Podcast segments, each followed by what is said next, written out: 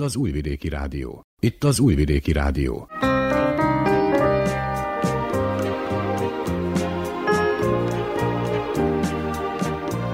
Egészségügyi mozaik.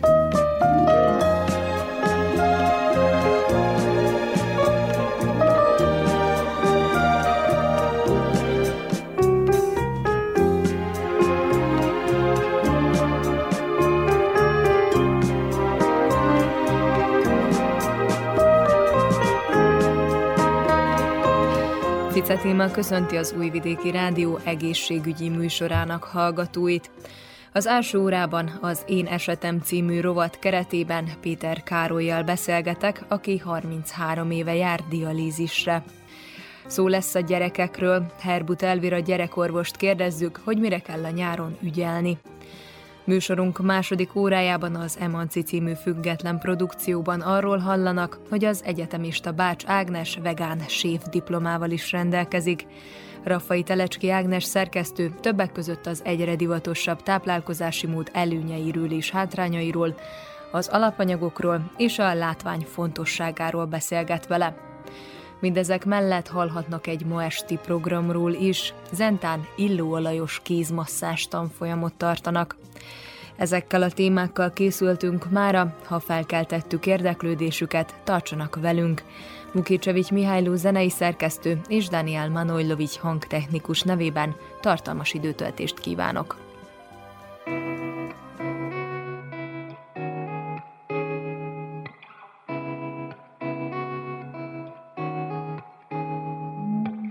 Have you ever wondered why sometimes you give and pay the price? Have you ever wondered why some people live, some people die? Have you ever wondered why you can't find peace of mind?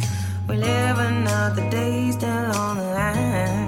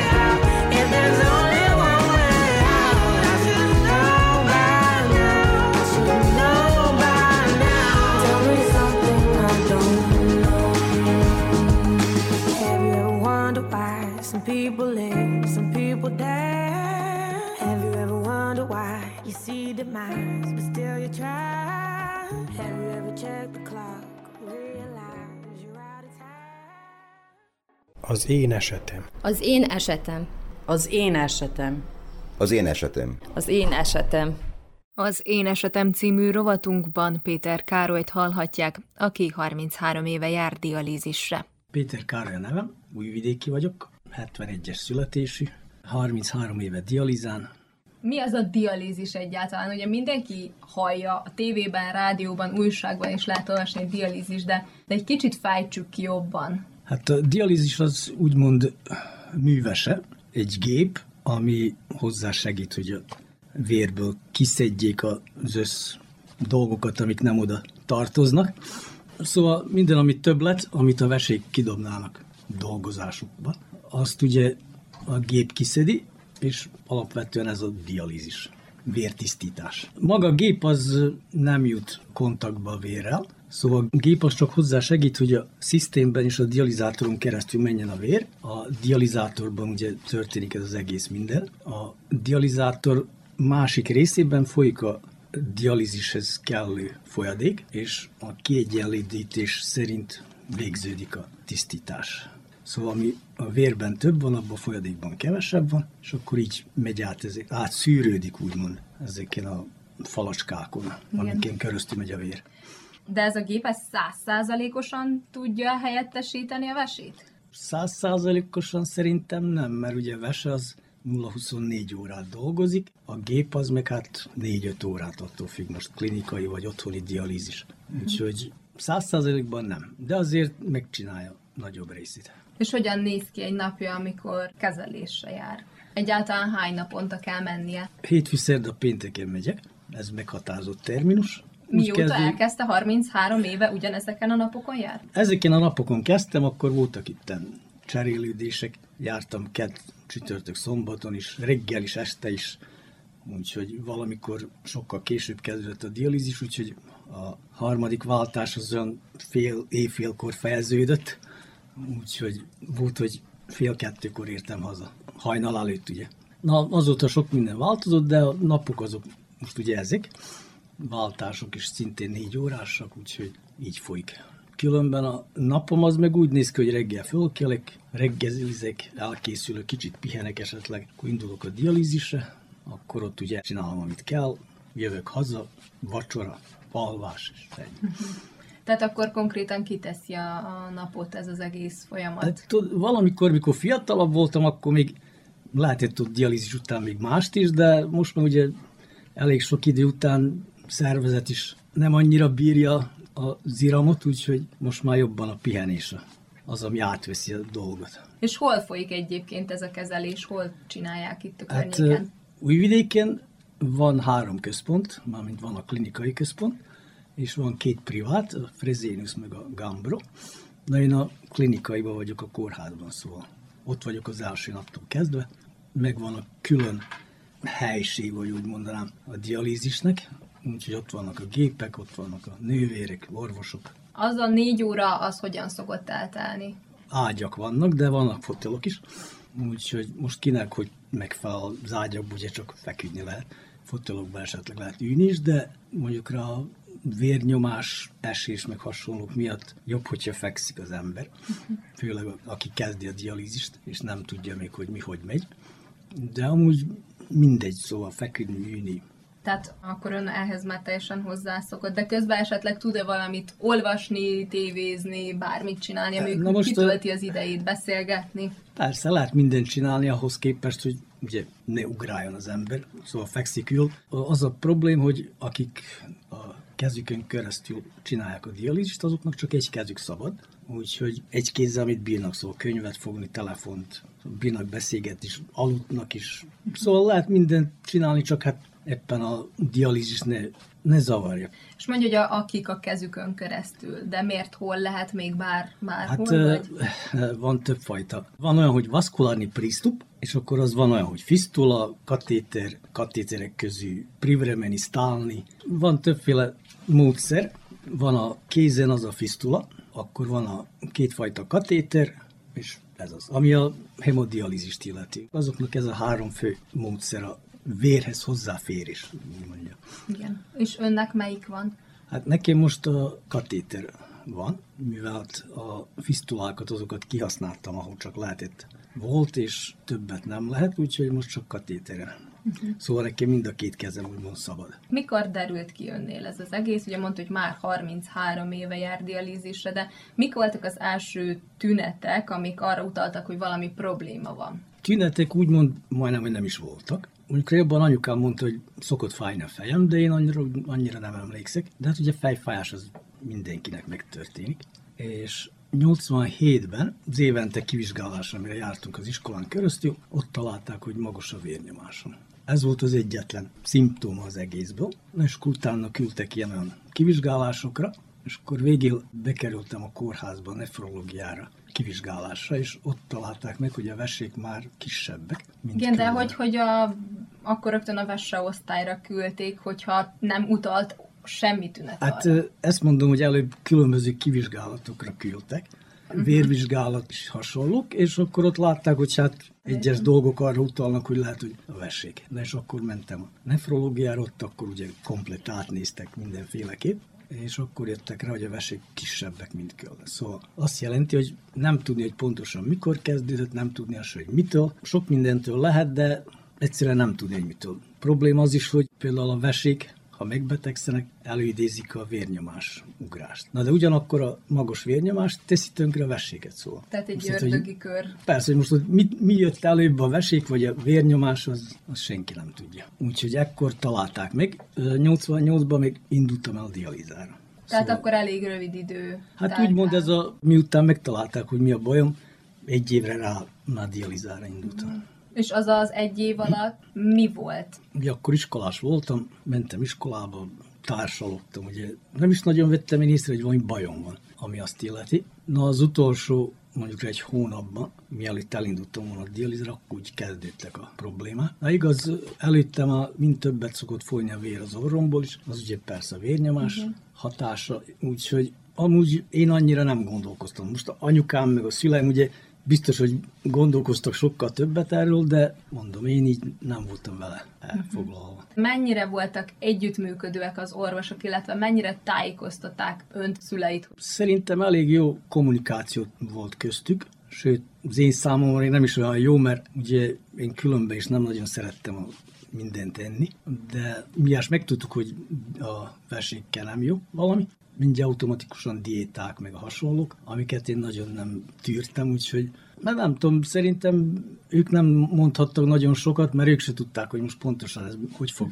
menni. Minden hónapban mentem kontrollálni, és akkor követték, hogy hogy halad az egész minden. És azóta mit tapasztal, hogy arra gondolok itt, hogy azért ez egy elég komplex folyamat. Mennyire, mennyire adták át az orvosok a tudást, vagy mennyit kellett önnek kipótolnia, azóta gondolom nagyon sok minden fönt van az interneten, Hát tudod, abban az időben, tájékozódott. abban az időben csak az orvosoktól, nővérektől és a magáktól a paciktól. Az internet az nem volt, könyvek, ugye hát nem is lehetett hozzájutni ilyen konkrétabb könyvekhez. Szóval általában ennyi volt az egész. Meg hát én, amit ugye átéltem, tanultam a saját esetemből. Valamit rosszul csináltam, akkor tudtam, hogy azt többet ne csináljam, és így hasonlók. Amikor elindultam dialízisre, akkor én nagyon rosszul voltam, úgyhogy nem tudok mit mondani arról. Úgymond az ágyból nem bírtam fölkelni. És az kb. egy olyan három hónapig tartott, akkor hazaengedtek, akkor úgy lábadoztam kórház otthon, próbáltam visszamenni az iskolába, nem sikerült. De a dialízistől volt rosszul, vagy, vagy ehhez az Hát a egészhez Vesék hozzászokni? azok, azok már az alapjutukról nem, nem volt egy miért beszélni többet, azok, uh-huh. mintha nem is léteztek Igen. volna. Hanem a probléma az volt, hogy sok víz összegyűlött bennem, akkor az átment a tüdőre. Úgyhogy az alacsony vérkép. Szóval sok minden így összejött, és akkor egyszerűen nem volt erőm semmire. Ugye lifttel jártam az első emeletre, kedvem se volt nagyon, hát miás nem bisz menni való, akkor már kedvesen is nagyon kimászni az ágyba, úgyhogy így múltak a napok. Akkor néha egy kicsit jobban voltam, akkor ide sétáltam egyet, elmentem ide-oda, de hát akkoriban ugye nem volt még hajtásim se, úgyhogy csak esetleg gyalog, az meg hát újvidéken nem olyan könnyű, úgyhogy így múlottak a napok. És ami után kezdett jobban lenni? 90-ben kezdődött ez a jobbulás, akkor ugye ezt a vizet a tüdőbű, meg a többi mindent valahogy rendre hoztuk. Na, akkor kezdtem egy kicsit jobban lenni, akkor automatikusan kezdtem kicsit többet élni az életet, ugye akkor pár barátomnak köszönhetően elindultam az életbe is, ugye, és így. És aztán sikerült a jogosítványt is megszerezni. Hát nagyobb részt nem hitték, de az első az volt, hogy biciklivel fogok menni, hát biciklit azt mindig hajtottam. A- Az ok meg az volt, hogy a mentő szolgálat az vitt bennünket dializára, meg hozott haza, és az olyan rendszer volt, hogy sose tudtad, hogy mikor jönnek, érted? Szóval vagy előbb hoztak a dializára, vagy késtek. Dializ után meg hát ugye vártam néha két-három órát is, akkor az nekem nagyon nem felelt meg, akkor kigondoltam, hogy majd biciklivel. De hát biciklivel azért mégse volt épp olyan könnyű. Na akkor apukámat sikerült rábeszélni, hogy vegyen nekem mopedot. Persze ezt dializán nem hitték, hogy hogy bírok én majd mopedozni, meg mit tudom mi. Na de végül is sikerült, úgyhogy akkor elindultam mopedda. Utána az autóra is levizsgáztam, úgyhogy sikerült sok mindent, amit így kigondoltam, amit sokan ugye nem hittek, de hát tudod, itt az a baj, hogy sok minden meg van határozó különböző törvényekkel, előírásokkal vannak meghatározó, úgyhogy nem minden épp olyan könnyű. És akkor főleg az, hogy mikor elmentem például az orvosi kivizsgálatra éppen a hajtásira, akkor az egyik nő rám is, hogy hogy akarsz te vizsgázni? Hát mondom szépen, úgy, hogy maga is. Az, hogy most nekem a vesék nem dolgoznak, az nem azt jelenti, hogy én nem bírok állni, vagy menni, vagy hajtani, vagy valami. Úgyhogy a legnagyobb probléma az, hogy sokan még a, maga az egészségügyben is nem tudják, hogy pontosan mi az a dialízis. Úgyhogy mikor hallják, hogy dialízis, akkor vagy nem tudják, hogy pontosan mi az, vagy gondolják, hogy ja, ez most olyan, nem tudom, milyen nagy valami. Közben nem is olyan nagy valami, de hát... És mi a helyzet a vese átültetéssel? Pillanatnyilag semmilyen, amit a bejött a korona, azóta beszüntették Szerbiában, de előtte hát elég gyönge volt, ami azt illeti, hogy transplantálást nagyobb részt csak azoknak csináltak, akiknek volt valakitől, szülőktől, vagy közelebbi rokonságtól már. Volt valaki, aki adta nekik a vesét. A kadaverikus transplantálás az még, az még nagyon rossz helyzetben van. Vagyis volt is, meg hát most ugye sehogy. 33 évet emlegetett itt. Az idő alatt nem volt senki, akitől kaphatott volna? Hát én ugye kaptam is vesét, csak sajnos nem sikerült. Na most, mikor dializára indultam, akkor utána engem kivizsgáltak, a, mármint ezt, elvégezték ezt a tipizációt, úgynevezett. Ugyanakkor a szüleimnek is. Na most kiesett, hogy anyukámnak már egy vesél nem volt éppen száz százalék, úgyhogy ő automatikusan kiesett. Na, apukámnak ott még lehetett volna, de úgymond nem is jutottunk sose odáig, hogy most azt elindítanánk. Utána 91-ben, hogy kezdődött a háború, akkor be is szüntették a transplantálásokat egész ott már van 98-9-ben akkor kezdték újra. Én még épp az utolsó közt voltam 91-ben, amikor kaptam vesét, de sajnos nem sikerült, úgyhogy két hét után kivették. Mennyire volt nehéz megszokni? Hát most uh, arról van szó, hogy én mikor indultam dialízisre, akkor Szóval nagyon rossz helyzetben voltam egészségileg. Nekem minden jobb volt csak, hogy ne legyek olyan rosszul. Úgyhogy mi oda jutottam, hogy én bírtam menni, hogy nem kellett feküdni az ágyba, bírtam motorozni, bírtam ugye tánciskolába is jártam abban az időben. A társalgás az nekem segített ahhoz, hogy ne érezzem magam betegnek, vagy amikor jó voltam, akkor én nem is éreztem magam betegnek, szóval dialízis az csak egy olyan úgymond munka volt, mint minden másnap, aki minden nap jár munkára, úgyis én, és én is úgy minden másnap mentem dialízis, elcsináltam, mentem tovább. Mennyire megterhelő egy kezelés? Eleve elég megterhelő, mert maga a dialízis az nehéz az organizmusra. Na most az ugye szokás dolga persze, amikor a páciens elindul dializára, akkor hát a szervezet az nem, nem szokta meg, szóval kell egy idő, mire szervezet megszokja, mire a páciens megtalálja ezt a módszert, hogy hogy béküljön ki ezzel az egész mindennel. Általában azok, akik már korán megtudják, hogy valami betegségük van, és hogy majd dialízisre indulnak, azokat előre előkészítik, úgyhogy azoknak sokkal könnyebb, mert ők időre indulnak dialízisre, és akkor sokkal könnyebb ez a periódus, hogy megszokják. Na, mint én, akik ugye már a hónapra indultunk dialízisre, az sokkal nehezebb, és ez általában így van mindenkinél, bár is én amennyit láttam, ugye. Úgyhogy, de azért, hogyha mindenki odafigyel és vigyáz magára, akkor ez a periódus nem szokott nagyon hosszú lenni. Mit érez dialízis előtt, amikor oda beül vagy befekszik, és utána, amikor lement az a négy óra hossza? Mi az a, az a más hát, tünetérzés, nagyon, amit érez? Nagyon nincs itt valami különbség, mert hogyha már épp annyira rosszul vagy, hogy érzesz valamit, akkor a dialíz után se fog nagyon változni, de mondjuk rá, hogyha például kálium magos, ami nekem nem szokott lenni, de sokaknak igen, akkor ugye hát zizmok, gyöngülés, rosszul lét, van sok minden. Például, hogyha több víz van, akkor fulladás. A dialíza alatt általában semmi, de megint lehetnek görcsök, valakinek felúrik a vérnyomás, valakinek leesik. Akik kezdik a dialízis szokott nekik lenni, hány inger, hányás. Szóval vannak tünetek, amik hát előfordulhatnak, de nem muszáj. Én mondjuk rá tudom azt, hogy amikor több víz volt bennem, akkor én fáztam jobban. Amikor kevesebb víz van bennem, akkor még melegén van. Na most a dialízisen ugye, ahogy veszik le a vizet, akkor fog a meleg, akkor esik a vérnyomás, akkor esik a vérnyomás, akkor jobban melegen van, akkor az így forog uh-huh. egymás után. Emígy meg, hát mondom, mindenki másképp ez, mindenki egyéni egy idő után biztos megszokja az ember ezeket a, az érzéseket, de azért szerintem elsőre biztos ijesztő.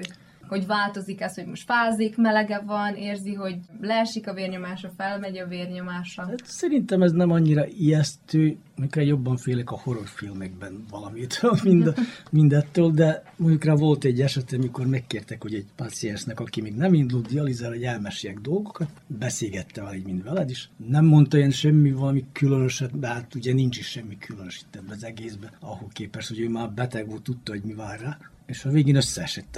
Egy utána, szóval fönt voltunk a nefrológián, és egy vizit után ugye megkértek, hogy beszélgessek vele, mert hát akkor vették be, és hát készítették arra, hogy majd megy dialízisre, és akkor már tervezték a transplantálást is. És akkor hát én semmi különöset nem mondtam neki, csak mondtam, hogy mit, hogy csinálnak, ugye transplantálás, hogy kapja vesit, akkor nem kell dialízisre menni, orvosságok erre, arra. Semmi ilyen valami különöset nem mondtam én neki, de hát ő ugye pszichailag lát, hogy épp a helyzet volt abban a pillanatban, hogy hát nehezen esett neki, azt végig összeesett meg úgy tudom, hogy maga is benne van valami szervezet. Maga is próbál ugye segíteni. Persze, én, ez amit mondtam, ugye az első egy évben, egy és fél évben nem voltam semmire se való, de utána, amikor hát lábra álltam, és kezdtem így menni mindenfelé, és ezt látták ugye dializán is, és az akkori az újvidéki egyesületnek az elnöke oda szólt hozzám, hogy hát mit csinálok holnap, semmit, majd ugorj be az egyesületbe. És akkor bementem.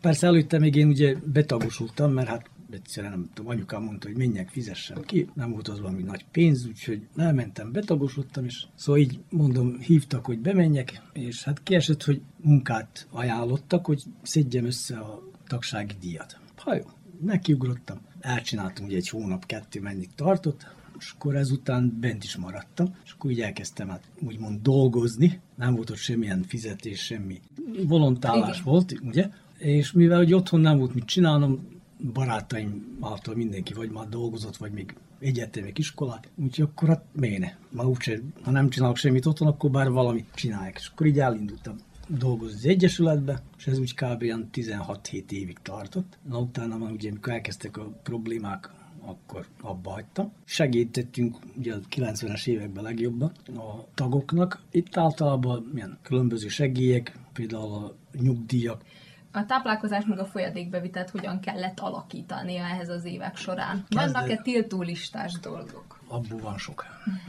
Mondjuk én erre nem vagyok épp jó alany, mivel én nem nagyon tartottam be az egész mindent, de azt akarom mondani, hogy az elejében a folyadékbevitel az nagyon nagy problém volt, még ugye nem sikerült ezt az egész mindent összehozni. Szerintem az mindig is problém, mert ugye inni, én bírnák inni non-stop, de hát ugye nem szabad. Na most a dializától is függ, hogy dializa után mennyire lesz szomjas az ember. Ha túl sok vizet kivesz, akkor attól is szomjas lehet, ha nem vesz ki eleget, attól is, ha nátrium, kálium, meg a hasonlók magosak, azok is húzzák a vizet, szóval itt sok minden hozzá segít. Az étkezés az meg hát megint kell vigyázni, hogy miben mi van, meg mennyi. Kálium a legveszélyesebb, ami azt illeti. Szóval azt az ilyen, hogy banán, meg piros gyümölcs, meg hasonlók, azokban sok van kellene minél kevesebbet, de az én tapasztalatom az, hogy nem szabad betiltani semmit, hanem jó volna mindent tenni, de mértékben. Szóval most az megint attól függ, hogy kinek hogy működik a szervezete,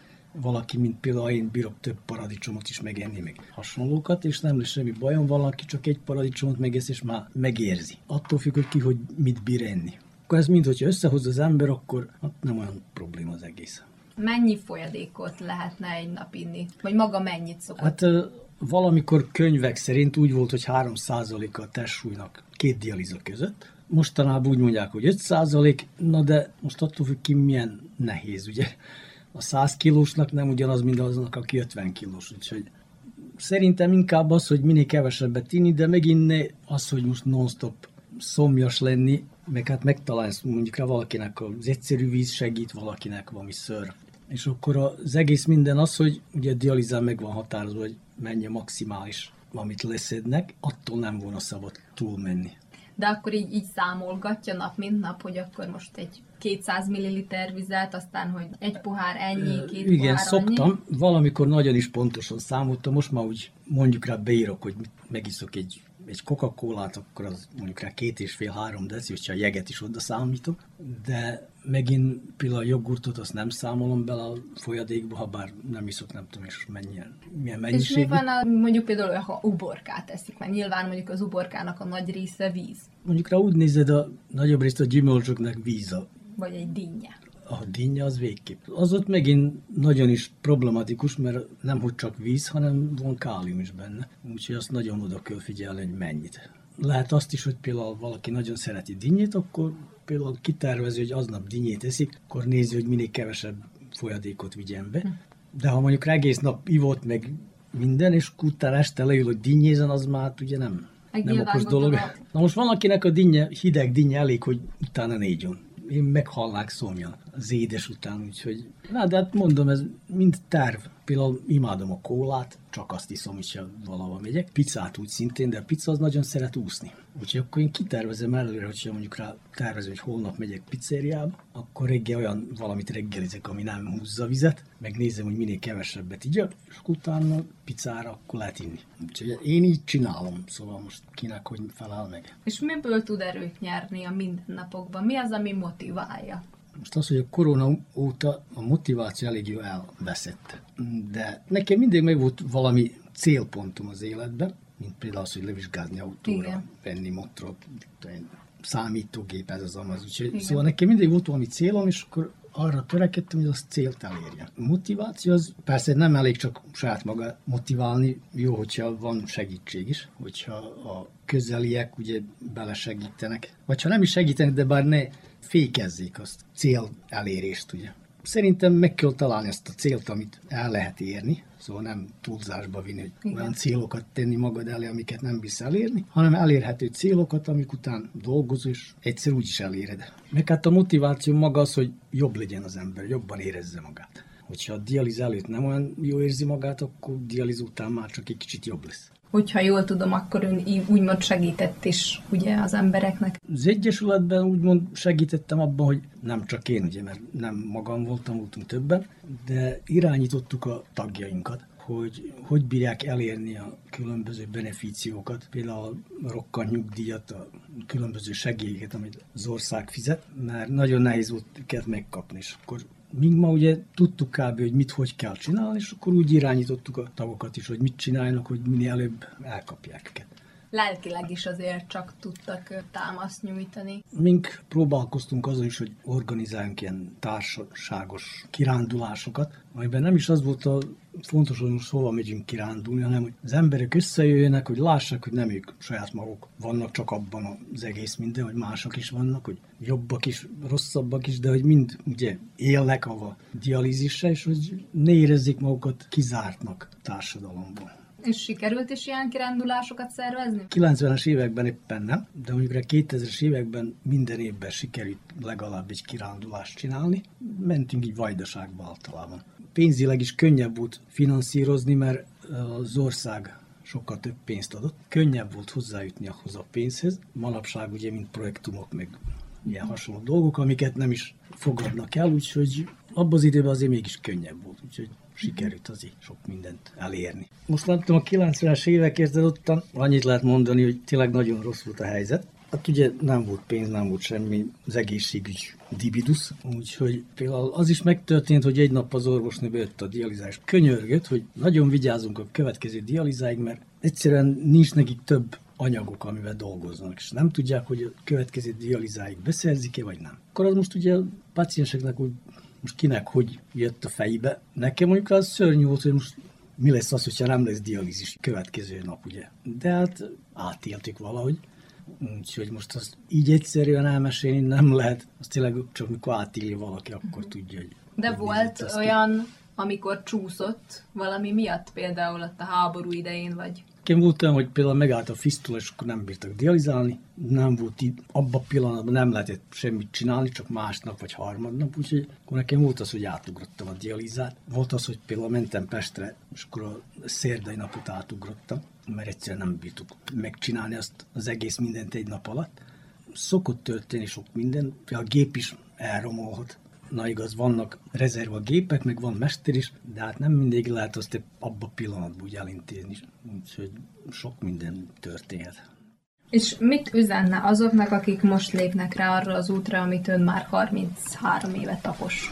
Nem a világ vége, sőt az élet az tovább folyik, hogy hallgassanak az orvosokra, de figyeljék saját szervezetüket, ne vigyenek túlzásba semmi, szóval mértékesen mindenben, és idővel meglássák, hogy mi feláll, meg mi nem, mit lehet, mit nem lehet, Szóval nem lehet minden, az első naptól kezdve mindent tudni. Idő kell, hogy ugye tapasztalja saját maga is a dolgokat, meg másoktól is, amit hallanak, tapasztalatokat vegyék úgy, hogy próbálják, de ne, mondom, ne túlzásba vigyék. Uh-huh. És mondjuk azok, akik szeretnének csatlakozni ehhez az egyesülethez, mit keressenek, hol keressék, mi a neve? Az újvidéki az egyesület neve Szerbül Udruženje dializírani i transplantirani bubrežnih invalida Novi Sad. Ők bent vannak a Vojvode Putnika egy címen. A telefonszámjuk meg 021 403 899. Ők általában minden nap 9-12 dolgoznak, és ha valakinek van valami kérdése, fönt vannak a Facebookon is, szabadon kérdezhetnek tőlük mindent. Én mondjuk rá nem veszem úgy, hogy valamit elvesztettem az életbe azért, mert beteg voltam. Társalgok, sok mindent elértem az életben, amit munkra gondoltam, hogy nem fogok. Megismerkedtem sok emberrel, hol betegekkel, hol orvosokkal, szóval különböző emberekkel megismerkedtem. Utaztam is egy kicsit, ugye voltam különböző helyeken, a különböző egyesületeket mentünk megnézni, meg sok minden történt, amit mondjuk rá, ha nem lettem volna beteg, akkor például azt nem éltem volna át, akkor meg valami másokat éltem volna át. Úgyhogy szerintem itt nincs plusz-mínusz, egyszerűen az élet úgy megy, ahogy megy most, hogy kinek melyik irányba megy, az már ugye. Az út a legfontosabb, az utazás.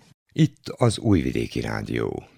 Nyáron a hőség mellett számos más dologra is figyelni kell a kicsik esetében. A gyerekek érzékenyek, mondja Herbut Elvira, gyerekorvos, akit arról kérdeztünk, hogy melyek a leggyakrabban fellépő betegségek és problémák a nyári időszakban gyerekek azok egy érzékenyebb populáció, mint az idősebbek is. A gyerekeknek a szervezete sokkal több vizet tartalmaz, mint a felnőtteké, és akkor ezért a víztartás szempontjából nagyon fontos, hogy a gyerekek sok vizet igyanak. De különben is a gyerekek szeretik is a vizet, hogyha ezt tudjuk mindenki, hogy a gyerekek mindig rengeteg folyadékkal járnak, szóval ezért fontos, hogy ha napon vannak, amikor különben is nagyobb a kipárolgás a testünkből is, légzésünkkel is, hogy több folyadékot bevigyenek, mert hidrálhat a szervezet, és akkor nagyon sok között tünet is jelenthet, idegesebbek a gyerekek, fáradékonyabbak, fejfájással járhat, megváltozik a viselkedésük már csak avval, hogyha egy picivel kevesebb folyadékot is visznek be. De akkor nekik mennyi a napi ajánlott folyadékbevitel? A születéstől 18 éves korig ugye ez változik, ez mint gyerekpopuláció. Babáknak megvan az, hogy 100-150 ml kilónként lehet. A nagyobb gyerekek 12 éves kortól már 2-3 4 litert is megihatnak nyugodtan. Végül is a szervezet az érzi, hogy mennyi vizet kell fogyasztani.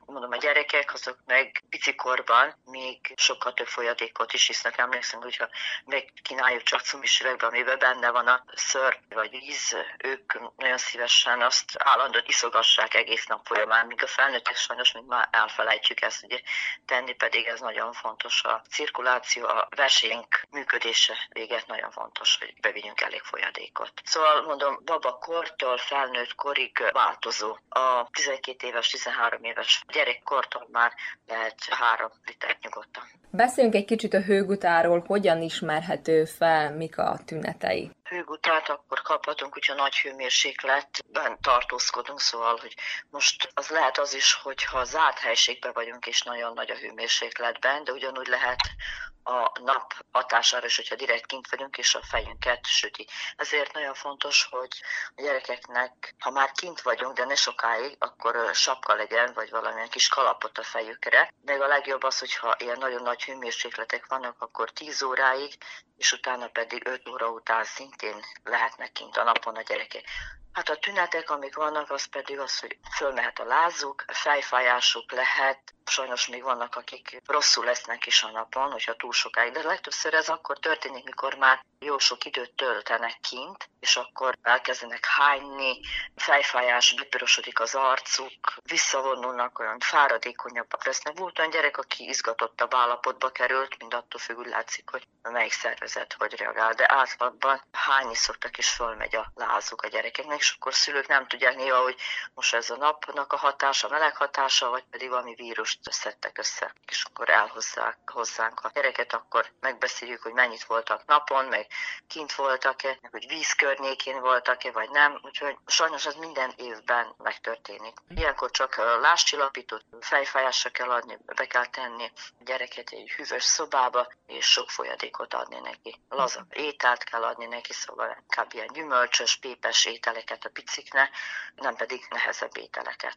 De melyik az a pillanat, amikor a szülő igenis orvoshoz kell, hogy forduljon? Hát, hogyha ő maga is tudja, hogy kint volt a napon a gyerek sokáig, és hogy nem védte fejét, de még hogyha védte is, és a legnagyobb melegben volt, és a gyerek elkezd panaszkodni, hogy fáj a feje, és hogy hányni kezd. Még a láza is fölmegy, akkor okvetlenül jönnie kell. Azért, hogy megnézzük, hogy mennyire komoly az egész szituáció, ami történt velük, hogy az most tényleg attól van-e vagy nem, de a szülők átlagban fölismerik azokat a lazább eseteket, amikor egy kicsit a gyerek fejfájás visszahúzódik és behúzódik a szobába, nem szoktak hányni azért mindig, ugye az már tényleg komolyabb eseteknél van, akkor olyankor csak láscsillapítót vagy fájdalomcsillapítót kell adni, sok folyadékot, és aznap ne menjen ki a melegre, és direkt a napra. És mondjuk ez is érdekes számomra, amit mondott, hogy a fölforrósodott szobában hosszabb ideig tartózkodnak, akár Igen. az is okozhat ilyen tüneteket. Na most itt mi a teendő, hogyha mondjuk valakinek nincs klímája és folyamatosan meleg van bent, akkor az hogy tudja ezt az egészet kezelni, úgymond? Esetleg ventilátort, hogyha lehet venni, hogy legalább mozgósítsa a levegőt, hogy az gyorsabban menjen még. Ne tartózkodjon bent a lakásban, hogyha túl meleg van, akkor sétáljon kint, inkább kint mozog a levegő, és akkor mondjuk rá valami parkban, vagy valahol a közelben legyenek, amíg az a legnagyobb meleg is van, megpróbáljanak valahogy, hát ez inkább az épületekre ugye érvényes, akik magasabb szinten vannak ott, mert a meleg mindig felszorul, ugye, és hát szellőztetni kell állana, mert tudja, hogy hányszor hány eset volt, hogy megtörtént sajnos, hogy az autóban maradt a gyerek vagy valaki is, és akkor megtörténnek a komolyabb bajok, és az is egy hőguta, ugye, a nagy melegtől. Ez egy házban nem történhet még szobában, csak annyi, hogy akkor az ember úgy lelassul, ellustul, fájhat a feje neki, rosszul érezheti magát, gyönge, amikor állandóan meleg, meleg, meleg, szóval ha 30 fokon fölüli hőmérsékletben van egész nap. De hát átlagban azért kell akkor éjszaka kiszellőztetni, jó nappal pedig becsukni az ablakokat, hogy a meleg ne jöjjön be besötétíteni, akkor meg valahogy valami legalább egy ventilátort, meg többször tussoltatni a gyereket, hogy lehűljön egy kicsit a teste, nem hideg vízzel, de egy langyos vízzel az már mindig elég, hogy lehűljön a test. És mi a helyzet a vírusokkal, baktériumokkal így a nyáron? Itt is szintén ez a kérdésem, hogy honni tudja a szülő itt is, hogy mikor forduljon orvoshoz, mert nyilván van olyan, amikor a gyerekek össze-vissza esznek, és akkor amiatt hánynak, de de hát nyilván vannak komolyabb esetek is, amikor valamilyen vírusos fertőzésről van szó. Itt mi a hát, helyzet? Mi a gyakoribb? Igen, van minden. Szóval nagyon minden megváltozottan érdekes, hogy most már hasmenések, ilyen vírusos hasmenések nem csak nyáron vannak, hanem télen is vannak, ősszel, és itt, itt, itt minden megkeveredett. Bakteriális ilyen streptokókusos gyulladás van, amikor csak télen van most közel nyáron is van. Úgyhogy mondom így, hogy most így követem, ugye már hány éve dolgozok már régóta, és most ez egy pár éve így minden megváltozott. Nincs az csak, hogy nyáron csak hasmenés, hányás, télen meg csak bakteriális gyulladás, van minden mindenkor.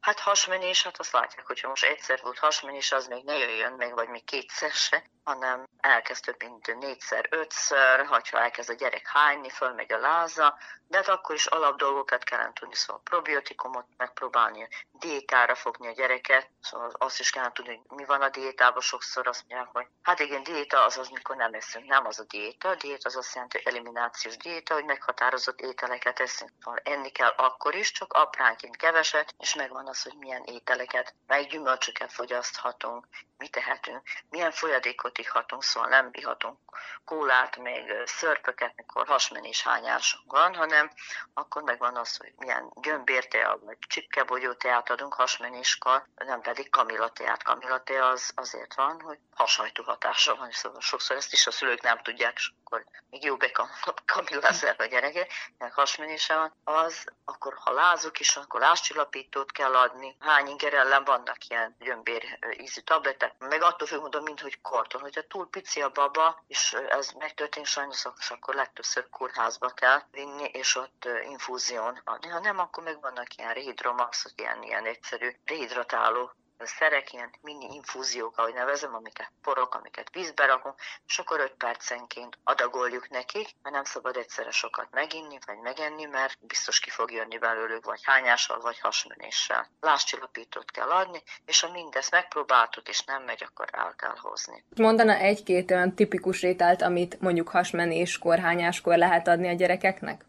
Rizsát, amikor a vízen főzött rizsát, azt nyugodtan lehet hasmenéskor adni. Lehet csibehúst főtten, húsát, lehet krumplit, sárgarépát, ezeket minden. De az étel az úgy legyen, hogy 15 percenként két-három falat, az ivászat meg 5 percenként két-három korcs és akkor ezt így kell adni. Szóval petit keks, plazma keks, ezeket szépen lehet meg sóspácik, ezeket lehet rágni, de apránként, mert a gyomorfal és a bélfal akkor már atrofált, szóval, hogy lecsökkent a felülete, és akkor nem tudja felszívni, és azért fontos, hogy apránként adjunk, mert hogy egyszerűen nagy mennyiségű vizet, vagy, vagy folyadékot, vagy ételt adunk, akkor az csak átszalad rajtunk, és akkor vagy fönt jön ki, vagy lent, mert egyszerűen nem tudja felszívni az ételt, se mhm. vizet, mert lecsökkent a felület, ugye azért, mert tönkrementek azok is vili reszi, hogy mondanánk a bélben, a bélbolyhok. Ezen kívül van még valami, ami így a nyáron, főleg a nyáron érinti a gyerekeket? Hát a sérülések sokkal több van mert kint vannak a gyerekek, a rollertól kezdve, a kerékpártól kezdve, hogy esések, megvágják magukat, belelépnek szögbe, elesnek, megütik magukat. Mondjuk ez tipikus nyári betegségek, akkor a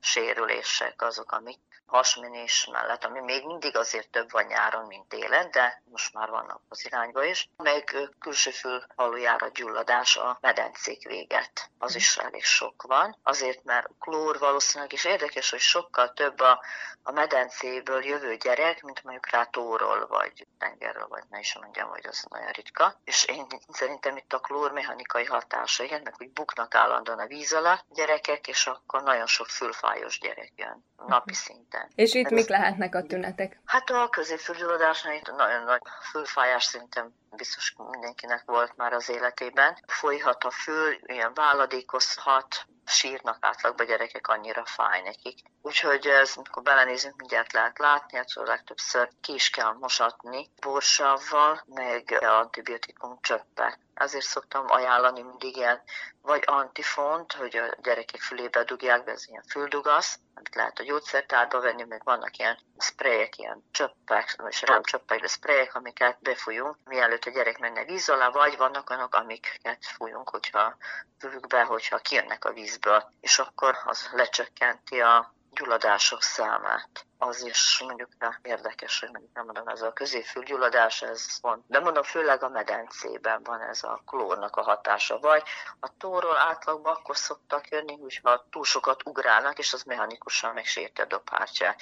Nem így magában én is úszok a tóban, és soha nem volt középfülgyulladásom, se külső hallójára gyulladásom a tóvizétől. És mi a helyzet a csípésekkel? Az is van, amennyit akarunk, allergiás kiütések, a bőr, hát az ételtől is ugye nagyon sok permet van használva, sajnos. Már nem tudom, mi az, ami bio, amit ráírnak, bio, az is kétség. Az az csípések, hát a rovarok csípése van, kullancs csípéstől kezdve, szúnyogcsípések, és vannak olyan allergiás reakciók a csípésekre, és hogy megcsípi egy helyen, aztán kint az egész testnél. A darás csípések is, aki nem reagál, az el se jön, de soknak sajnos megdagad az a hely, vagy, vagy pár nap múlva dagad, még az is érdekes. Sokszor nem csak, hogy a kenőcs nem elég, és a szirup, hanem sajnos még injekciót is kell adni, hogy lecsökkenjen neki a a gyulladás, meg attól függ, hol van a csípés, szem körül, száj körül, akkor az mindig jobban megdagad, mondjuk rá, mint egy karon vagy lábon, hogyha megtörténik a csípés. Az is sokkal több van, balesetek is vannak, de hát az, az ebben jár.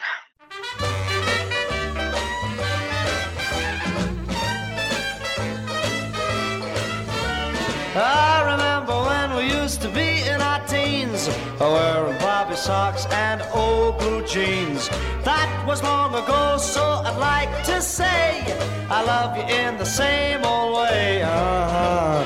I love you in the same old way. Mm, I remember when we used to babysit your brother, and who was watching us, your father and mother.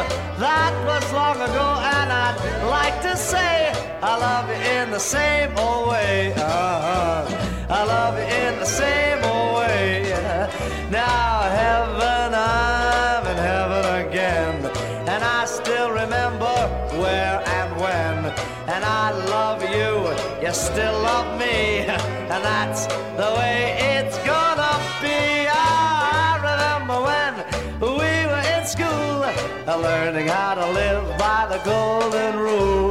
That was long ago, and I'd like I love you in the same old way. Uh-huh. I love you in the same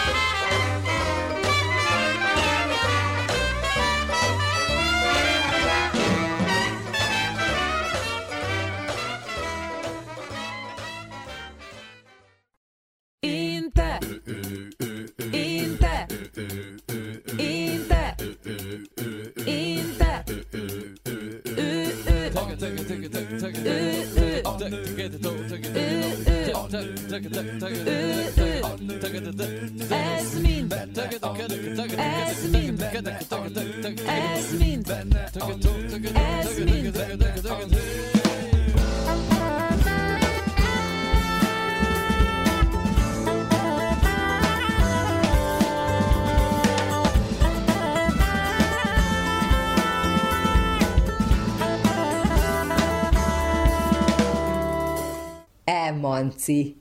A női leg. Női témák nem csak nőknek. Minden héten az Újvidéki Rádióban.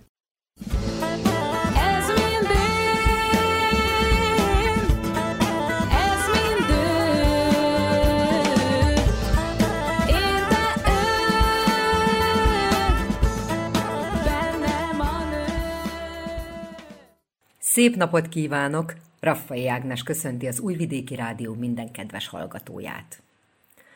A mai műsorban egy olyan fiatal hölgyel, név szerint az adai Bács Ágnessel beszélgetek, aki, ha bár még csak 22 éves egyetemista, de már vegán séf. Vegán sütemények készítésével egy éve kezdett el foglalkozni. A sütik teljesen cukor- és gluténmentesek is.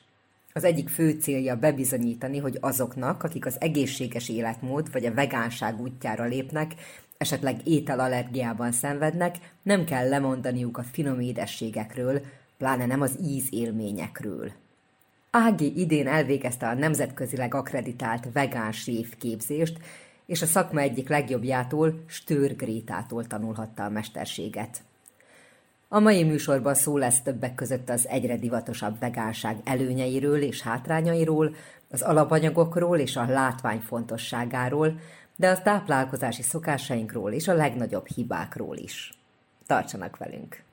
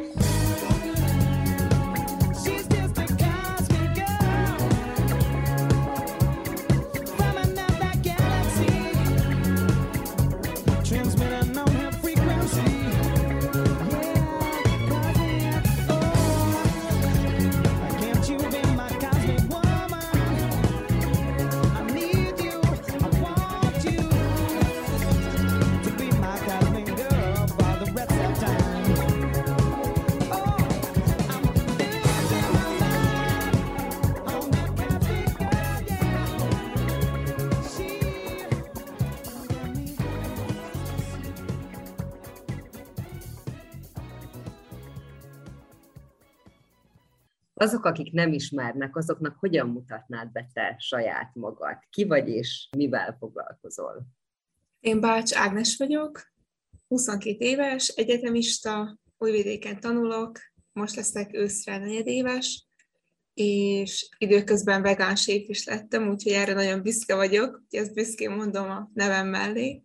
Nagyon szeretek mindent, amit csinálok jelenleg az életemben. Az egyetemet is, a vegán sütemények és ételek készítését is. Többször találkoztam a Facebookon az oldaladdal, és gyönyörű süteményeket, tortákat, kalácsokat, mindenféle csoda dolgot láttam. Hogy jön valakinek az ötlet az életébe, hogy ilyesmivel kezdjen el foglalkozni? Hát én mindig is édesszájú voltam, nagyon szerettem a süteményeket, de középiskola alatt elkezdtem jobban odafigyelni arra, hogy mit eszek, miben mi van, miben mennyi van. Rengeteg helyről elkezdtem tájékozódni könyvekből, cikkekből, dokumentumfilmekből, és hát lényegében ilyen téren elkezdtem rengetegféle receptet kipróbálni, és nagyon-nagyon tetszettek, ugye? És egy idő után már a hagyományos sütiket például túl édesnek találtam, vagy nem éreztem egy adott sütinek a domináns ízét, hanem csak azt, hogy ez nagyon édes, és igazából ez ihletett minél több süti elkészítésére, és ugye az, hogy vegán sütiket készítek, az egy másik szempont, de azért nagyban összefügg ahhoz az egészségtudathoz, ami ez az étkezésre való odafigyelés hozott magával.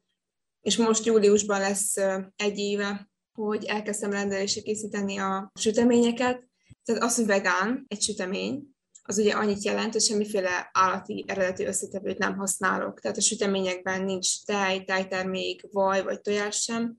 És azon túl, hogy minden sütém vegán, azon túl még készítek glutén és cukormentes süteményeket is, avagy ugye mindenmenteseknek hívom őket, mert nem tartalmaznak tejet, tojást, lisztet, cukrot. Azoknak, akik megszokták a jó reg gusztojásos piskótát, meg a főzött krémeket egy kis margarinnal, azoknak ez az ízvilág fura? Tehát eh, nem ugyanazt az ízt kell elképzelni, csak valami hasonlót? Ami az ízeket illeti, szerintem a mentes sütiknek én úgy fogalmaznék, hogy sokkal több íze van, mint egy hagyományos sütinek. Sokkal természetesebb íz, sokkal lágyabb íz, amit ugye lehet, hogy aki kezdőtéren forog az ilyenbe, először furcsálhatja, de idővel talán szerintem vissza sem tudna állni a régiekhez, mert túl sok lenne neki. Például, hogy az édességet nézzük, a cukormennyiséget egy süteményben. A cukrot azt teljesen kihagyod, és más dolgokkal helyettesíted, vagy kevesebbet használsz belőle? Nem mindig hagyom el a cukrot, viszont amelyik süteményben cukor van, az csak barna cukrot használok, de mindegyik süteményem, amiben van cukor, az is csökkentett cukortartalmú, tehát odafigyelek arra, hogy, hogy ne legyen egy süti túl édes. Csak saját receptek alapján dolgozom, mert azok a receptek, amik könyvekben vagy a neten fenn vannak, hagyományos cukros sütemény receptek, azok az én ízlésvilágomnak is, és most már egyre több helyről hallom, hogy másoknak is túl édesek ezek a sütemények. Amikor pedig nem cukrot használok, akkor agave szirupot szoktam használni, vagy fruktóz, mivel az a legtermészetesebb édesítőszerünk, tehát lényegében a gyümölcs cukor, aminek nagyon alacsony a glikémiás indexe, és a cukorbetegek is és a diétázók is fogyaszthatják, vagy eritrit és stevia keverékét is szoktam használni, de azt leginkább a pohár desszertekbe, a krémes süteményekbe. A lisztekkel mi a helyzet? Ott a klasszikus fehér lisztet használod, vagy ott is az alternatívabb megoldások kerülnek előtérbe? Vannak klasszikus lisztes receptjeim is, azok az alacsonyabb árkategóriába tartoznak, viszont ami gluténmentes liszteket illeti, van, amikor a boltban kapható gluténmentes liszteket használom, de van, amikor én keverem össze magamnak, és ez általában barna rizsliszt szokott lenni, köresliszt, cirokliszt, akár nyílgyökérliszt, vagy utifűmaké, ilyesmiket szoktam használni, ezek, ezek nagyon jó alternatívák, és sokkal jobb piskótát, vagy sokkal jobb textúrát lehet vele elérni, mint a boltban kapható, már készen összekevert lisztekkel. Ezeket az alapanyagokat nálunk is be lehet szerezni, vagy külföldön jutsz hozzájuk? Ugye volt több mint egy évem ezeket kikísérletezni, Ugye ma már nem okoz nekem nehézséget ezeknek a beszerzése, mert volt időm rá, hogy keresgéljek, mit, hol, mennyiért tudok beszerezni jó minőségben.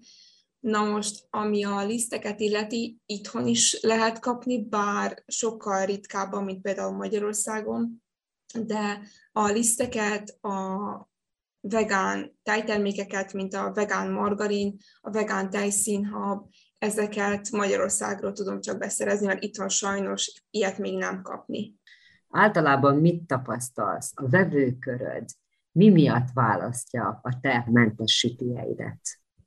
Hát sokan ételallergia miatt keresnek fel, ami ugye lehet gluténérzékenység, laktózérzékenység, vagy alapból tejallergia, és mostanában nagyon sok tojás allergiás is van, ez egyre több, ahogy én látom, és vannak még cukorbetegek is, akik amiatt keresnek fel, de nagyon sokan csak majd odafigyelnek az étkezésükre, és szeretni kerülni a teját, szeretni kerülni a glutént vagy a cukrot, de el kell mondjam, hogy a rendelői lényegében minden korosztályból akadnak, és ez örömmel tölt el, mert látom, hogy mindenki nyitott ez az irány fele. Beszéljünk egy picit arról, hogy hivatalosan vegán séf lettél. Hol tanultál? A vegán sévképzést a járványügyi helyzet miatt, ami nekem kedvezett ilyen téren, mert online végezhettem el, élő zoomos órákkal, ahol Stöll Grétától, a szakma egyik legjobbjától tanulhattam. Minden hétre voltak házi feladatok, amiket dokumentálni kellett, főzni kellett, sütni kellett, és ezt az egész kurzust egy vizsga zárta le, amin volt elméleti rész is, valamint gyakorlati is. Nagyon-nagyon élveztem, és már igazából alig várom, hogy ezt a tudásomat is kamatoztassam. Például mindenképp szeretnék majd vegán kezdő kis létszámos főzőtanfolyamokat tartani azok számára, akik elindulnának ezen az úton, vagy jobban odafigyelnének az étkezésükre, de nincs ötletük, hogy hogyan vagy miként fogjanak hozzá, vagy hogy hogyan kell ilyen ételeket finoman, de emellett könnyen is gyorsan elkészíteni. Nagyon sokan azt gondolják, hogy aki vegán, az körülbelül kiflit eszik humusszal, és itt be is fejeződik, illetve hát nyáron vannak gyümölcsök meg zöldségek, de hát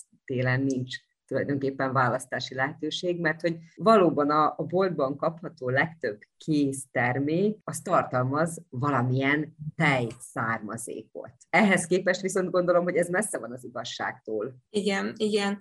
Ugye az, hogy valaki vegán, annak nagyon sok oka lehet. de közel sem igaz az, hogy csak nyers gyümölcsöt és zöldséget eszek, ami jobbik esetben van a boltban vagy a piacon, de rosszabbik esetben van egy-két fonyatalma a boltban, és ez a kínálat.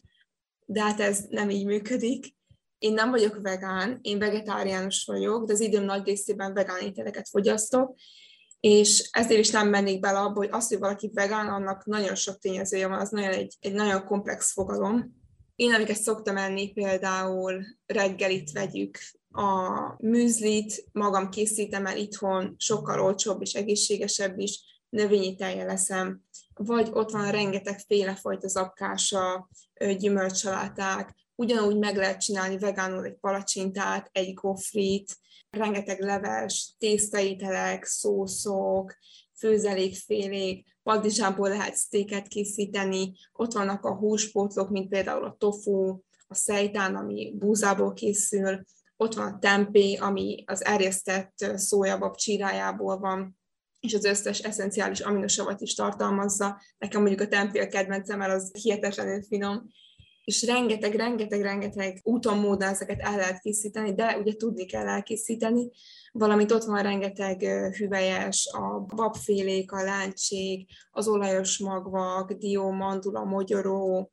rengetegféle zöldséggyümölcs nyilván, és ebből is adódik az, hogy lényegében szerintem, aki odafigyel, még ha nem is vegán, de odafigyel arra, hogy minél változatosabban étkezzen, és a szivárvány színeiből mindig egyen valamit, azt szerintem kicsattan az egészségtől, és tényleg külső-belső hatásokat fog érezni magán, hogy mennyivel jobb, az arcbőr kitisztul, a haj szebb lesz, a köröm szebb lesz, az emésztés jobb lesz, szóval tényleg szerintem pozitív hatásai vannak.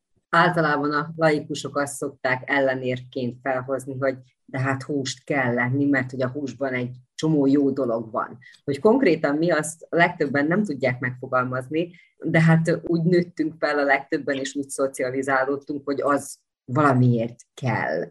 Vitamin hiányra, vagy bizonyos tápanyagoknak a hiányára oda kell figyelni? Esetleg a B12, ami okozhat problémát, de eddig még nem volt rá példa.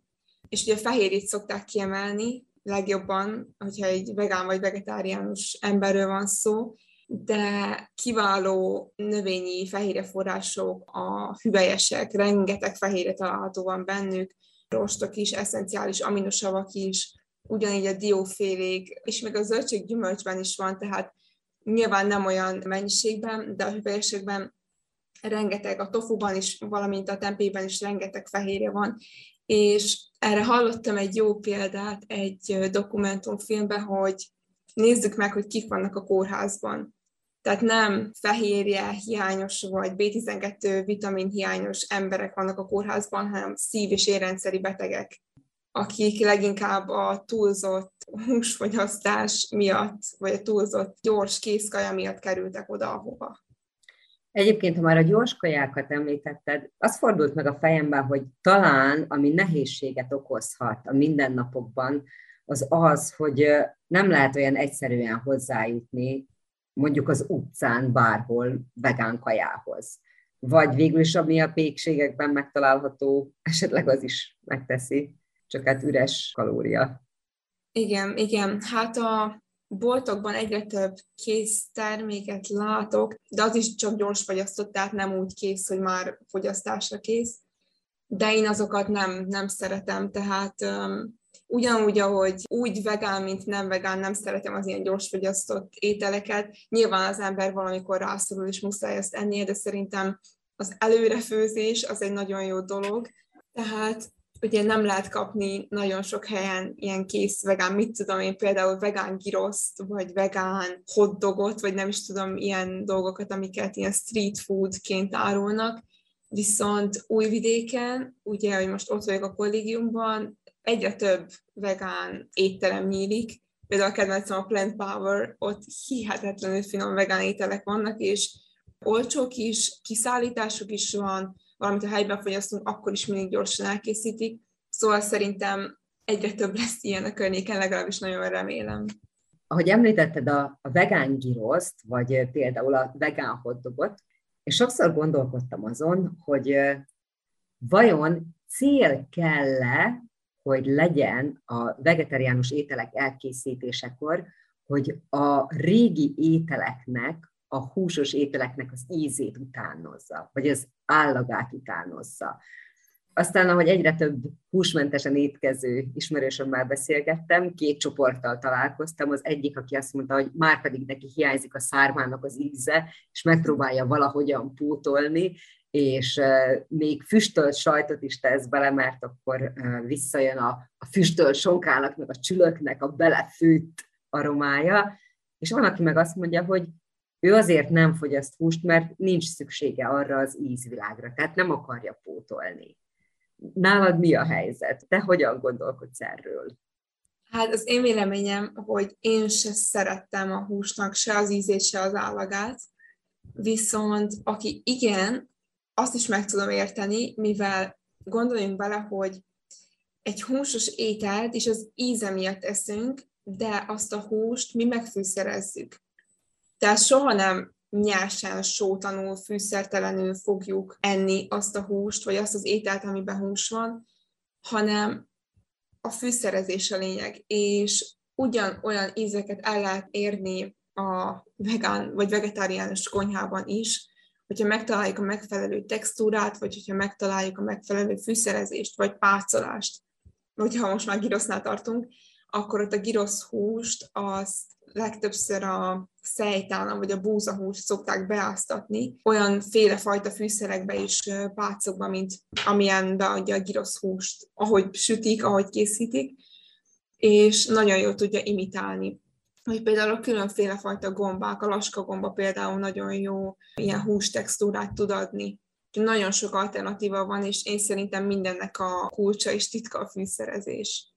Neked szokott lenni olyan szándékod, vagy indítatásod, hogy a körülötted lévő embereket meggyőzd, vagy rábeszéld őket arra, hogy próbálják ki a húsmentes táplálkozást? Én rábeszélni nem szeretek senkit, én mindenkit ugyanúgy elfogadok, hogy mindenki azt teszi, ami neki jó, amitől ő jól érzi magát, és esetleg, hogyha van egy nagyon finom recept, amit mondjuk tudom, hogy ők sose próbálnának ki, mert úgy éreznék, hogy nincs rá szükségük, azt a koliban néha el szoktam készíteni, hogy na, ezt próbáljátok ki, vagy egy másik receptet, vagy ilyen vegán körözöttet, ami ugye, amiben nincs túró, hanem tofuval helyettesítjük a túrót, de van benne például a füstölt paprika fűszer, amitől kap egy ilyen pikáns füstös ízt, és hihetetlenül finom, és amikor megkóstolják, és soha nem ettek még úgymond vegán kaját, akkor mindenki tényleg eddig el volt ragadtatva, hogy, hogy tényleg nagyon finom. Úgyhogy szerintem nyitottnak kell lenni. Szerinted mik a legnagyobb hibák, amiket elkövetünk a táplálkozás területén? Akár alapanyagok, akár a mit mivel kombinálunk, akár a mértékletesség. Igen, szerintem a legutolsó a mértékletesség hogy ma azt látom, hogy nagyon sokan mértéktelenül eszik a street foodokat, a készkajákat, nagyon sokan el vannak kényelmesedve, olyan szinten, hogy lenne rá idejük és energiájuk a főzésre, akkor, akkor tegyék meg. Főzzenek le több napra előre, úgymond alapanyagokat fogyasszanak, és ne a késztermékeket vegyék meg a boltból, mert szerintem a túlzott cukor és sóbevitel nagyon nem tesz jót sem az egészségnek, sem a közérzetnek, se semminek. A tippem az, hogy próbáljon meg mindenki minél több alapanyagot fogyasztani, normális ételt, menjünk ki a piacra, piaci ételt tegyünk, abból főzzünk, hogy egy élelmiszer, amit eszünk, minél kevesebb feldolgozáson menjen át, és annál könnyebben lesz emészthetőbb, annál egészségesebb lesz, és szerintem a közérzet javítása is nagyon sokat tesz ahhoz, hogy motiválja az embereket arra, hogy elinduljanak az egészséges életmód fele. Nagyon sok helyen olvastam azt, hogy az emésztés az tulajdonképpen a látványnál kezdődik. Mit tapasztalsz, mennyire fontos az ételeknek, a sütiknek a külalakja? Hát szerintem a látvány nagyon fontos, mert az ember a személyével is eszik, és hogyha van egy csodásan kinéző sütemény, vagy egy incsikrandozó étel, akkor ugye azt előbb kívánjuk meg, minden ember így van ezzel. Én a sütik terén a minimalista trendet követem, ez áll hozzám közel, ez adja vissza azt, ami én vagyok, és szerintem ez a minimalista, visszafogott stílus, ez egyre felkapottabb a világban, ez az irány, úgy érzem. Egyre jobban lecsendesedik az embernek a, a stílus érzéke, stílus igénye. Ugye sokszor látni a házaknál is, most már nagyon jönnek a minimalista házak. A zero waste életmód, ez is hozzá kapcsolódik, hogy egyre kevesebb, és annál szebbnek látjuk mostanában szerintem. Nagyon-nagyon fontos dolgokról beszélsz, és uh, olyan mondatok hagyják el a szád, mint hogyha már nagyon tapasztalt hölgy lennél, és nem egy fiatal egyetemista. Azt gondolom, hogy nagyon nagy dolog az, hogy ilyen fiatalon, mondhatjuk úgy, hogy saját vállalkozásba kezdtél tulajdonképpen. Ezt te hogyan tudod összeegyeztetni a mindennapokkal, az egyetemista léttel? Hát eléggé jól szerintem. Én nagyon pörgős típus vagyok, nagyon ritkán fáradok ki, és korán kelő is vagyok. Szerintem ez a megmentőm, hogy így fogalmazzak, hogy nem esik nehezemre korán kelni, sőt, hogyha arról van szó, hogy hajnali fél négykor kell keljek, hogy egy sütemény időre elkészüljön, akkor nem okoz nehézséget, hanem örömmel állok neki, mert nagyon szeretem csinálni. Az egyetemet is igazából nem tudom, hogy csinálom, mármint hogy a kettő összeegyeztetését. Egyszerűen csinálom, és, és kész, mert szeretem csinálni. Szerintem ez a kulcs. Ezért nincs sok rossz napom, ezért nem érzem úgy, hogy egyik a másiknak nyűg lenne, hanem össze tudom egyeztetni, be tudom osztani az időmet, ugyanúgy eljárok szórakozni, a kollégiumban is sok időt töltök, ugye egyetemen órákat hallgatom, tanulok, vizsgázok, és közben csinálom a sütiket, kutatok új dolgok iránt, kísérletezek új dolgokat, és szerintem a szenvedély az, ami, ami visz előre. Hosszú távon, mik a terveid? Hát hosszú távon mindenképp szeretnék majd megnyitni egyetem után. Nem feltétlen beülős, tehát nem feltétlen cukrászdát, de szeretnék kialakítani egy konyhaműhelyet, ahol nyugodtan csak saját térben tudom készíteni a süteményeket, valamint a főtételeket is szeretném rendelésre készíteni, ami most egyetem alatt nem áll rendelkezésemre, nem nincs kapacitásom rá, hogy ezt még tudjam csinálni, de nagyon szeretném, valamint a főzőtanfolyamok időszakonkénti kis csoportokban történő lebonyolítása is a terveim közé tartozik, és ahogy látom a visszajelzéseket, szerintem elég nagy igény lesz rá, úgyhogy már alig várom, és addig is szövegetem a kis terveimet, hogy mit és hogyan fogok lebonyolítani. Akiknek felkeltettük az érdeklődését, azok hol nézhetnek utána a munkáidnak, vagy hol vehetik fel veled a kapcsolatot? A Facebookon és az Instagramon vagyok jelen, mint Gigis Vegan Desserts. A Gigis onnan jött, hogy nagyon sokan, ugye Ági a nevem, és Giginek hívnak.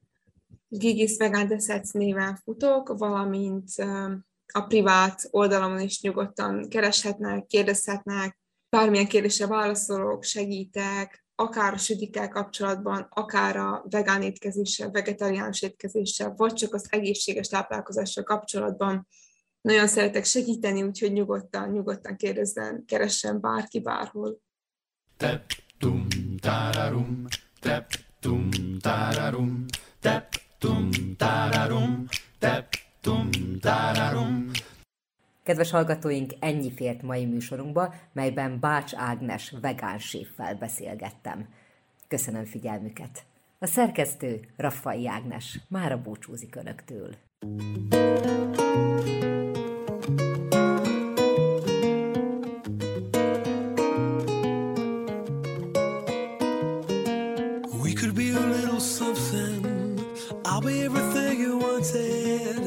I could bring you real comfort, give you a break from loving. I'm trying more just a little. I wanna meet you in the middle. Reading you is like a riddle. I really wanna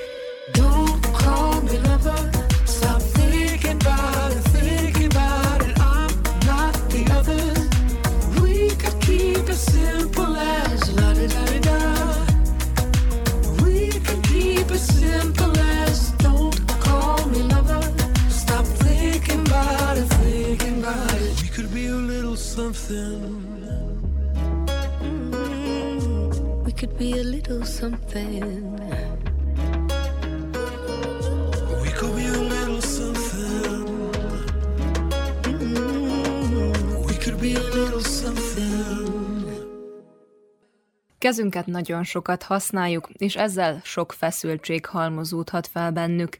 A kézmasszázs gyors módja a stressz, a feszültség, izomfeszülések feloldására, enyhítésére. Innen jött az ötlet, hogy ma este Zentán illóolajos kézmasszázs tanfolyamot tartsanak. Berta Berényi Tímea, a program egyik szervezője mondja el a részleteket. A kéz, a tenyér tele van gyógypontokkal, mint ahogy a talp, a pül vagy az arc is. A kézfej masszírozása segít a fájdalom vagy a stressz oldásán. Ez egy nagyon egyszerű, de rendkívül hatásos módszer, amelyen segíthetünk magunkon is, és másokon is, és kellemes, örömteli érzéssel tölt el. Nagyon jó annak, aki kapja, és annak is, aki adja. Serkentjük a vérkeringést, javítjuk a vérünkben az oxigénellátást, segít a méregtelenítésben, erősíti az immunrendszert, feloldja a felszültséget. Kezünket nagyon sokat használjuk, ugye, fizikai munkára, gépelésre és más egyébre, és nagyon sok feszültség halmozódhat fel benne, az izmainkban. Igénybe vett fáradt kezeinknek is szüksége van figyelemre, gondoskodásra és kényeztetésre. A kézmasszázs gyors módja a stressz, a feszültség feloldására, enyhítésére. Nyugodtabbnak és felpésültebbnek érezzük utána magunkat.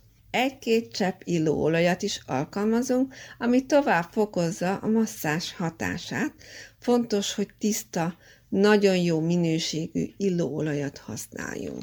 Nagyon könnyen megtanulható, és könnyen alkalmazható is, bármikor, bárkinek, bárhol.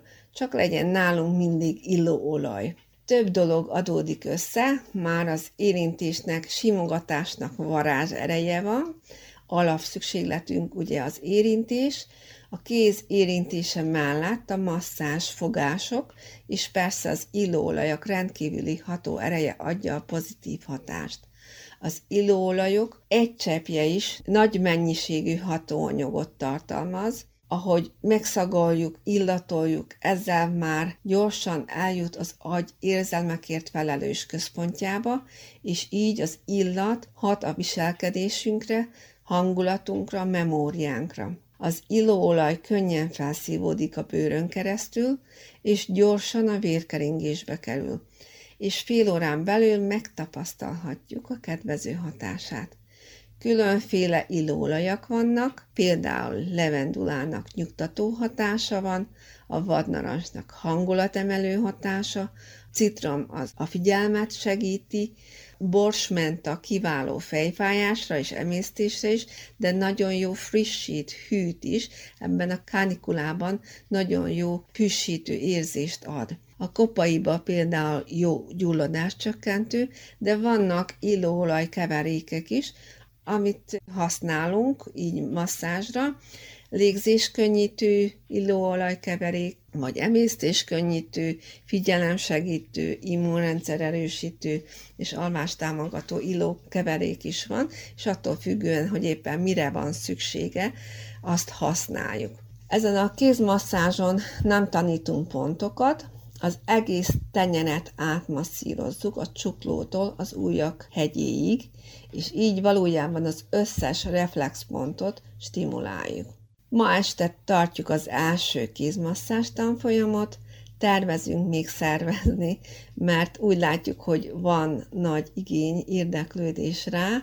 Ma esti már betelt, de nálam jelentkezhetnek az érdeklődők, és értesítem majd a következő időpontról. A résztvevők párban érkeznek, tehát hoznak magukkal egy párt, egy társat, akin begyakorolják a mozdulatokat, tehát így könnyebb és jobb, és biztos, hogy párosan leszünk. Illóolajat mi biztosítunk, bárki jöhet, gyerek is, felnőtt, idősebbek, férfiak és nők is, nagyon fontosnak tartom azt, hogy tudjunk tenni saját és mások egészségéért, jólétéért, jó hangulatáért. Tehát a családban tudjunk egymásnak segíteni legalább. A kéz ugye kéznél van, használjuk, dolgozunk vele nap mint nap, de használjuk arra is, hogy egy kicsit kinyeztessük mások kezét, illetve hagyjuk azt is, hogy mi a mi kezünket is megmasszírozza valaki egészségünkre. Música